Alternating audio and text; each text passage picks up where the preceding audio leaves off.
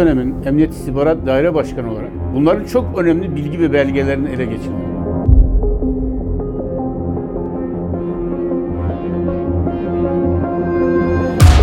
ortaya attığım, konuştuğum şeyler hepsi bilgilidir, belgelidir ve bunlar yani benden başka kimse konuşmadı.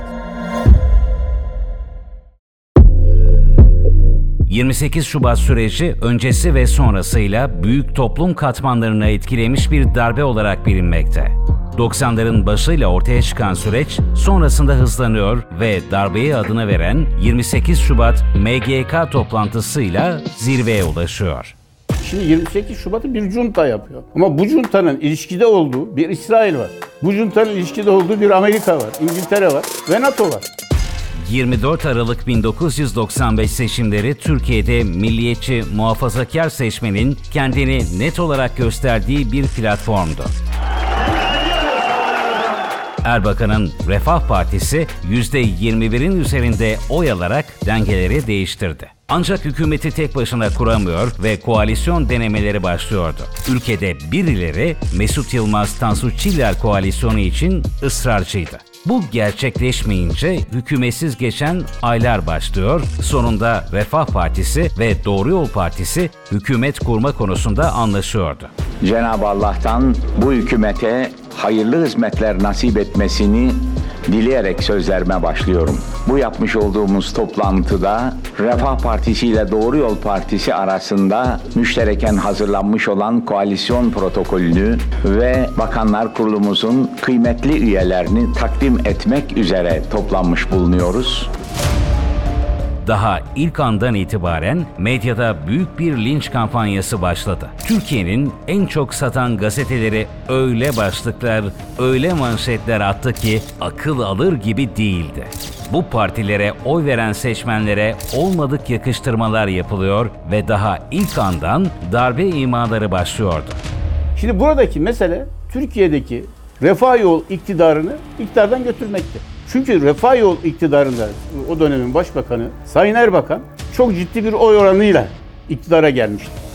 Hükümetin güven oyu almasının ardından bir hoşnutsuzluk havası esmeye başladı. Manşetleri irtica haberleri süslerken askeri bürokrasi de bu havaya uyuyordu.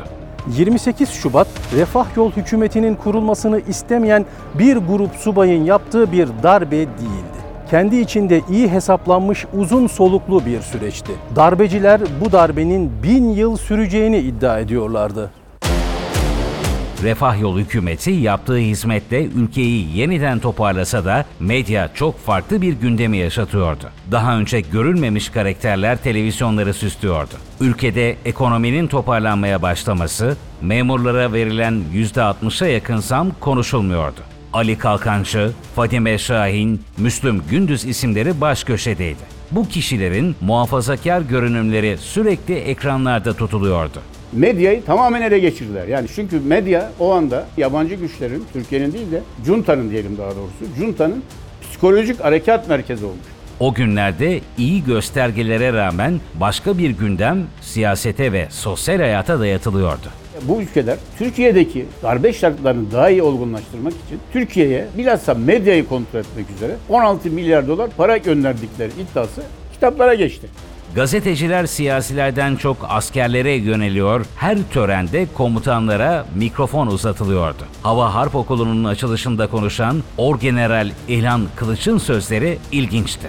Diplomasi yoluna yoluyla sonra çözüm getirilmesi ondan sonra değişik kademeler var. Onlar uygulanır. Yani O dönem ekranlarda görülen en önemli askerlerden biri Çevik Bir'di. Bir ve bazı komutanların irtica PKK'dan tehlikelidir söylemi o günler için şaşırtıcıydı. Burada Türkiye'deki milli güvenlik siyaset belgesi dediğimiz bir şey var.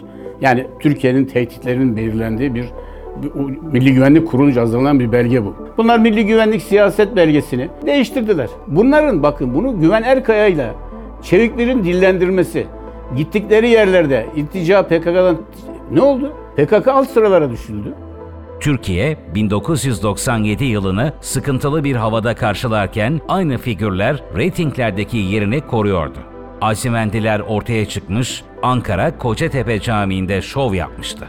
Ülke gitgide bir korku iklimine sürükleniyor, İran'dan rejim ithal edileceği söyleniyordu.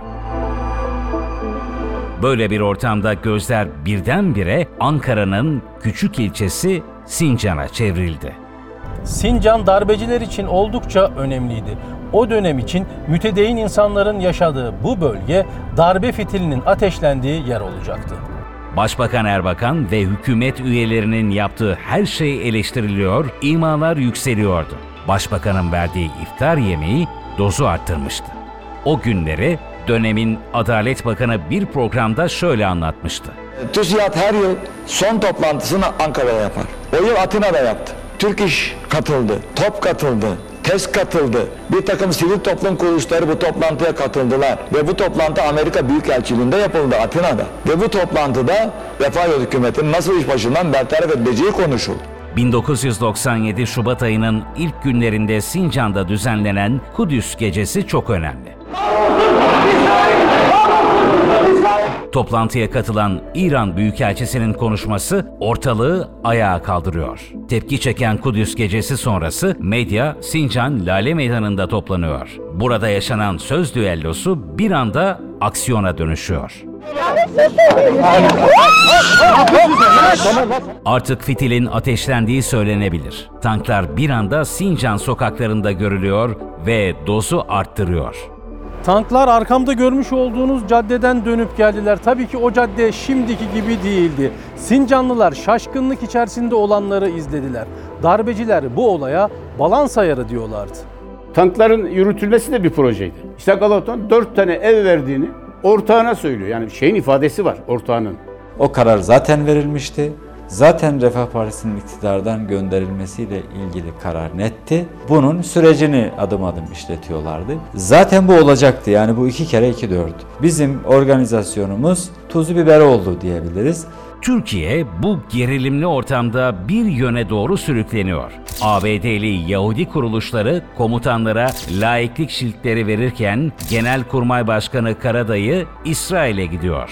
Karadayı'nın dönüşünden hemen sonra 28 Şubat MGK'sı toplanıyor. 9 saat süren toplantıda bir dizi karar hükümete dikte ettirilmeye çalışılıyor. Seçilmiş Başbakan Erbakan bunlara direniyor. Kararın altına imza atmıyor. Kararlar oy çokluğuyla alınıyor. Manzaranın netleşmesiyle Batı Çalışma Grubu gün yüzüne çıkıyor ve ardından da darbenin belgesi. Burası Türkiye'nin en önemli kavşaklarından biri. Büyük Millet Meclisi, Genelkurmay ve kuvvet komutanlıkları burada. 28 Şubat'ın cuntası deniz kuvvetlerindeydi ve o günde trafik çok yoğundu. Bu Kadir Sarımsak dediğimiz bir arkadaş vardı. O bir takım bilgileri bize getirdi. Hanefi Avcılar bi- bize getirdi. Bu, biz bu belgeleri aldık, değerlendirdik. Ondan sonra istihbarat kuralları içerisinde biz bu Batı Çalışma Grubu belgesini elde ettik. Ve bu belgeyi de devletin yararşık katmanları içerisinde Cumhurbaşkanı'na kadar ulaştırıyoruz. Bu silsile içerisinde bu belgeyi biz veriyoruz. Bu noktada akıllara BÇG ne yapmış soruları geliyor. Bunlar 6 ile 11 milyon arasında devletin valilerine, emniyet müdürlerine her şey ideolojik şeylere göre fişlediler. Bu fişlemeyi kimler yaptı? Batı Çalışma Grubu Emasya'nın belirlediği askerler yaptı. 28 Şubat var olan sorunları derinleştiren, eğitimde yeni sorunları beraberinde getiren bir süreç oldu. Sonrasındaki yıllarda ülkenin ağır bir ekonomik kriz yaşaması darbenin maliyetini sorgulatıyor. Yani bu en şey AK Parti zamanında yapıldı. Önce 380 milyardı, sonra 384 milyar dolar oldu. Sonunda 390 milyar dolar. Banka zararları var. Bankalarda bu 28 Şubat'ın üst düzey görevleri, Cunta'nın üst düzey görevleri görev aldılar bankalarda. Ancak 28 Şubat bu olaylarla bitmedi. Hükümetin düşürülmesi gerekiyordu. Bunun için de başka bir yöntem kullanıldı. Bu dedi İsmet Sezgin'in ofisine yakın yerde Doğru Yol Partisi'nden 50 milletvekili bu Batı Çalışma Grubu tarafından tehdit edilerek istifa ettirirler ve hükümetin düşürülmesi sağlandı. Yani esas İsrail'den gelen 16 milyar doların büyük bir kısmı 50 tane milletvekiline verildi. Tansu Hanım bana aynen şunu söyledi. Milletvekillerimle tek tek paşalar, komutanlar istifa etmeleri yönünde baskı yapıyor. Dolayısıyla gidin ne olursunuz hocayı ikna edin, bu kararları imzalasın demiştir. Yeni bir koalisyon hükümeti kurulurken Refah Partisi kapatma davasıyla karşılaşıyordu. Ülke ekonomik krize sürüklenirken toplumsal fay hatlarının derinleştiği bir sürece girildi. Yıllar sonra 28 Şubat darbesine karışan Komuta Akademisi yargılandı ve ceza aldı. Ancak darbenin sivil ayakları yargılanmadı.